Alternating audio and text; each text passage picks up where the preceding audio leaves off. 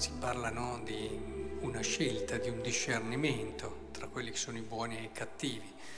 E collegare questa scelta, non necessariamente buono e cattivo, ma magari buono e migliore, su quello che è il discorso della prima lettura, dove si vede Mosè che, come dice qui il libro dell'Esodo, il Signore parlava con Mosè faccia a faccia, come uno che parla con il proprio amico.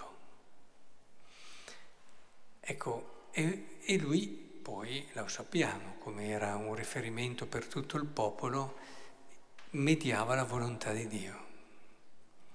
Credo che sia importante ripartire di qui, come è essenziale avere come riferimenti nel proprio cammino interiore un uomo di Dio.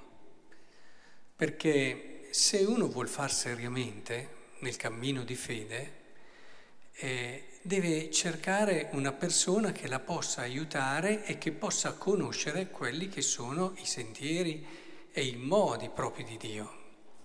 Perché è facile prendere degli abbagli.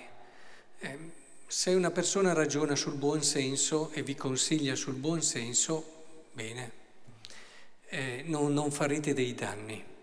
Ma quello che invece è fondamentale, se desiderate davvero compiere la vostra vita, tirare fuori tutta quella bellezza che già vi è stata messa dentro e vivere quella santità che già dal battesimo nel vostro cuore grida, rivendicando, no? Quello che è un suo modo di essere, perché tutti noi siamo chiamati a questo, allora è bene farsi guidare e scegliere un uomo di Dio, non semplicemente una persona che appunto ha equilibrio e buonsenso, ma oltre a questi che sono importanti. Santa Teresa d'Avila diceva anche una certa cultura, quando devi scegliere chi ti guida, ed è fondamentale riuscire ad avere questi riferimenti.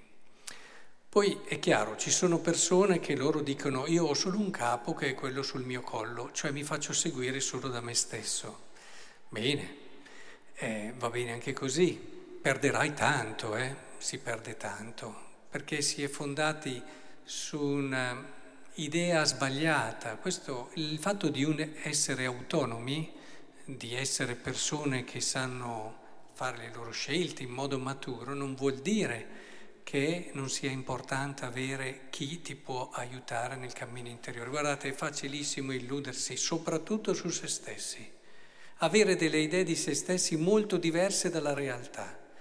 E ci vuole qualcuno che in un qualche modo ci aiuti intanto a capire chi siamo, a farci comprendere chi possiamo diventare, perché ha lo sguardo di Dio che sa cosa ci ha dato e cosa ci ha donato, e allo stesso tempo ci permetta quindi di vivere al massimo la nostra esperienza di fede, che poi vi accorgerete vi porterà a diventare molto molto semplici e umili, dove ci sarà sempre più Dio nella vostra vita e lascerete sempre più spazio a Lui. Allora inizieranno le cose impossibili, perché più noi lasciamo spazio a Dio, più le cose impossibili diventano possibili.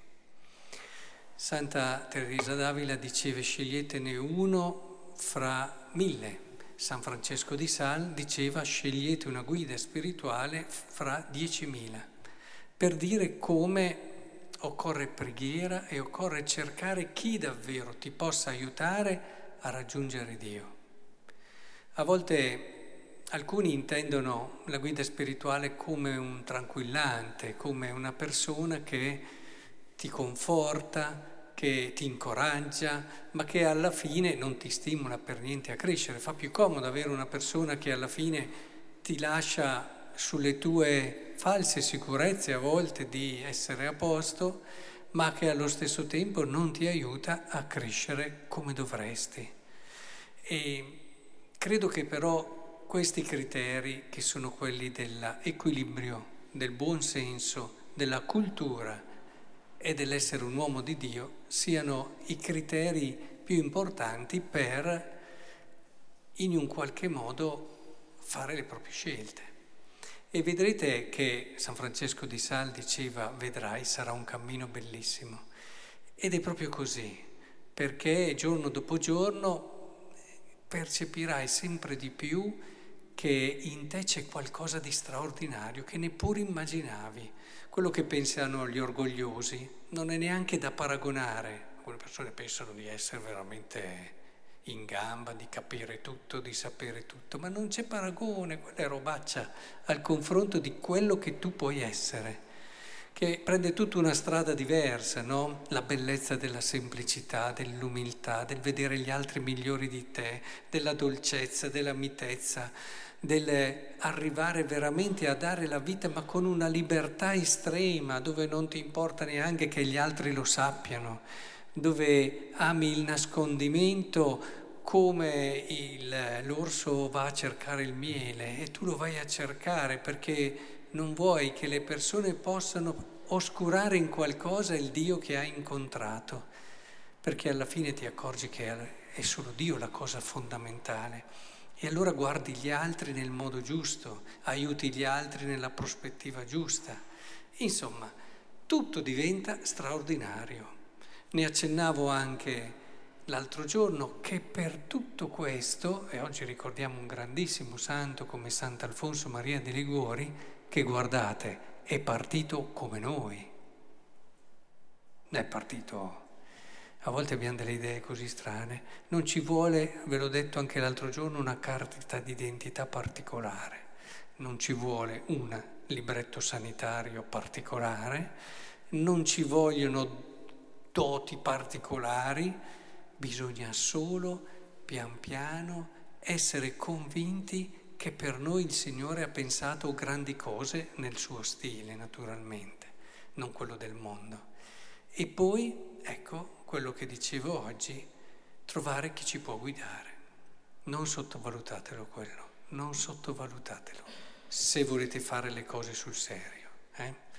In qualsiasi cosa del resto, prendete nelle arti una volta, quando uno voleva diventare artigiano, imparare, andava dal maestro, che lo guidava, poi arrivava anche lui.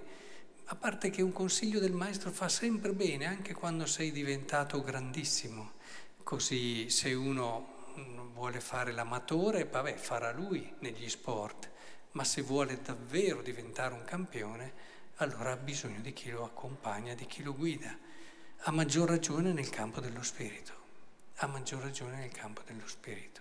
La gente va a volte dallo psicologo, va bene, può servire anche quello in certe situazioni, ma capiamo che è ancora più essenziale chi ci accompagna al centro del mistero della nostra vita.